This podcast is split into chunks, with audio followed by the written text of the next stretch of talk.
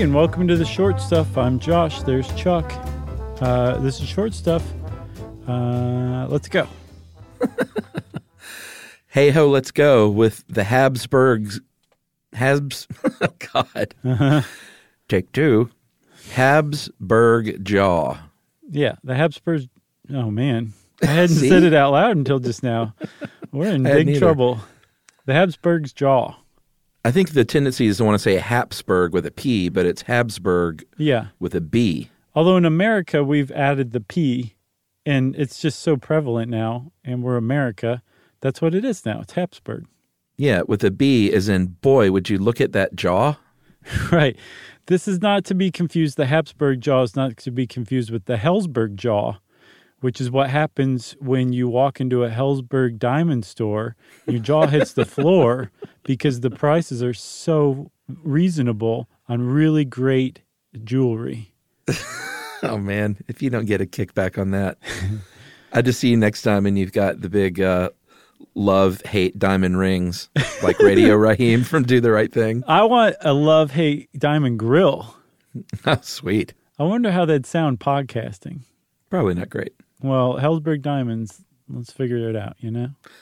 All right, so who we're talking about are the Habsburgs, and they were a big ruling family in, uh, well, kind of all over the place in Europe. Uh, at the peak of their fame, I guess, or the peak of their rule, they had Austria, Hungary, Slovenia, Bohemia, Slovakia, Croatia, and a little bit of Italy, Romania, and Poland, all under their purview. Yeah. Like not just their purview, under their thumb in their iron grip of this dynastic family that ruled these areas for hundreds of years. Yeah. I mean, up until 1918, it took the First World War to break up the Habsburg dynasty. Yeah, that's a long time. It really is because they originally came to power, Chuck, in I think the 13th century in in Germany when a guy named Rudolf I became the Roman German king, um, which is you know nothing to sneeze at for sure. But Sure. apparently, he had a rival uh, in nearby Austria in the form of Ottokar II Prem- Premizel. Premizel. I'm going with Premizel. Yeah, it, it feels like there should be another uh, vowel in there, but there's not. So that Y is doing like double or triple duty right there, but it's working. Well, anyway, we're going to call him Ottokar. Ottokar said, You know what? I don't really recognize you as the Roman German king, so we're going to be rivals, which really doesn't matter in this story beyond the fact that it drew Rudolph I's attention to Austria. And so when Ottokar was killed, he kind of moved in and, and set up shop and basically took over Austria. yeah, and so that's where they got their start, and then for the next uh, century, basically, they really did a lot of uh, con- conquesting, conquering, and they took over. I don't want to say something dumb in front of you. It's great. it's charming. Uh, they took over t- uh, the Tyrol, which is the place in the Alps that Austria and northern Italy shared in the thirteen mid thirteen hundreds. Yeah, and and also Chuck, where Ötzi lived and died thousands of years That's earlier. right. He I was he was Tyrolean. And by the time the 1500s rolled around, is when they were really rolling. Uh, the Emperor Maximilian, or I guess future Emperor, married Charles the Bold's daughter, Mary.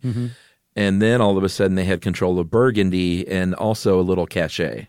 Yeah, uh, from what I understand, like that was that was an enormous move. So they were making all sorts of moves, right? They were making moves, uh, gaining and con- consolidating power through conquering, um, through marrying. Um, well, just basically those two things, but it was working for him big time. I bet there was one more thing. um, let's see. How would you do that? You would conquer things, you would marry people, and then you would uh, send, like, be known for sending really great thank you notes as follow ups. Sure. That could that could definitely win you some friends. Yeah. Okay, that's what the third thing was. So here's the deal with this jaw, uh, because you saw the title of the episode and you've heard us say that a couple of times, is they had a they had jaws that would make Jay Leno blush. if you looked up some of these folks, Joseph the First, Charles I of Spain, uh, Charles II, Leopold Wilhelm. They had this very, very prominent lower jaw. And uh, basically, people got together and studied this over the years, and we'll get a little bit more into why this happens. Uh-huh. And they said, we're just going to go ahead and name this the Habsburg jaw Yeah. because it's so prevalent in this family line. Yep. And they did. That's why everybody calls it the Habsburg jaw. And if you have never seen it before, you probably have and didn't really realize it. But if you haven't, either way, just go look up Habsburg jaw, H A B S B U R G jaw, and it will bring up some old timey um, Middle Ages, Renaissance era oil paintings. And you will see quite clearly what people are talking about when they say the Habsburg jaw. So if you haven't seen it before, um, it's just a very prominent lower jaw, and there's an underbite, and it's just it's very distinctive. Yeah, and if you don't, if you if you're driving or something right now and you can't look it up, you know, like the cartoonish characters of like the Blue Bloods who are like, oh, that's astounding. That that face that the cartoon makes is they're they're drawn with the Habsburg jaw. They're actually making fun of aristocrats, as we'll we'll see in a minute. And here's the thing: we don't want to make fun of anyone that that has something like this, but we were just trying to figure out a good way to describe it. It's a prominent lower jaw, such that there's even an underbite. Yeah. So so well, let's take a break real quick, and we'll come back and talk about it a little bit more. Okay. Yes.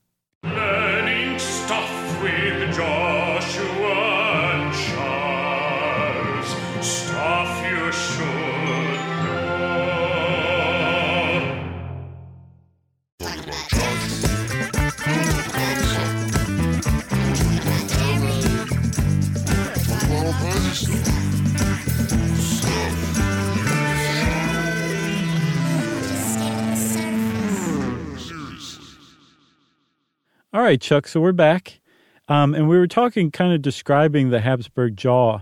There's actually a, a medical term for it because the Habsburgs aren't the only ones who have this jaw, um, and you can have it to varying degrees. But technically, it's called mandibular prognathism, and that is where the the lower jaw juts really far forward, so that you have what what you would colloquially colloquially call an underbite, right? but the with the Habsburg jaw in particular, it's to such a degree that the teeth no longer even line up. It's just really sticking out there. That's mandibular prognathism. And then what they also figured out is that the Habsburg also had something called mandibular deficiency too, right? Yeah, and that can affect your ability to eat, uh, your ability to speak. Um, and you know, I, I don't have anything to this degree, but you know, if you remember from bruxism, I've got a sort of an even bite, and my lower jaw sticks out a little bit. Mm-hmm. I'm not I'm not Habsburgian, No. but I feel their pain. It, it, with the Habsburg jaw in particular, it's it's pronounced enough to a degree that like the musculoskeletal composition is um it's it's different. It's it's just Yeah. prom a very prominent um look, like you said.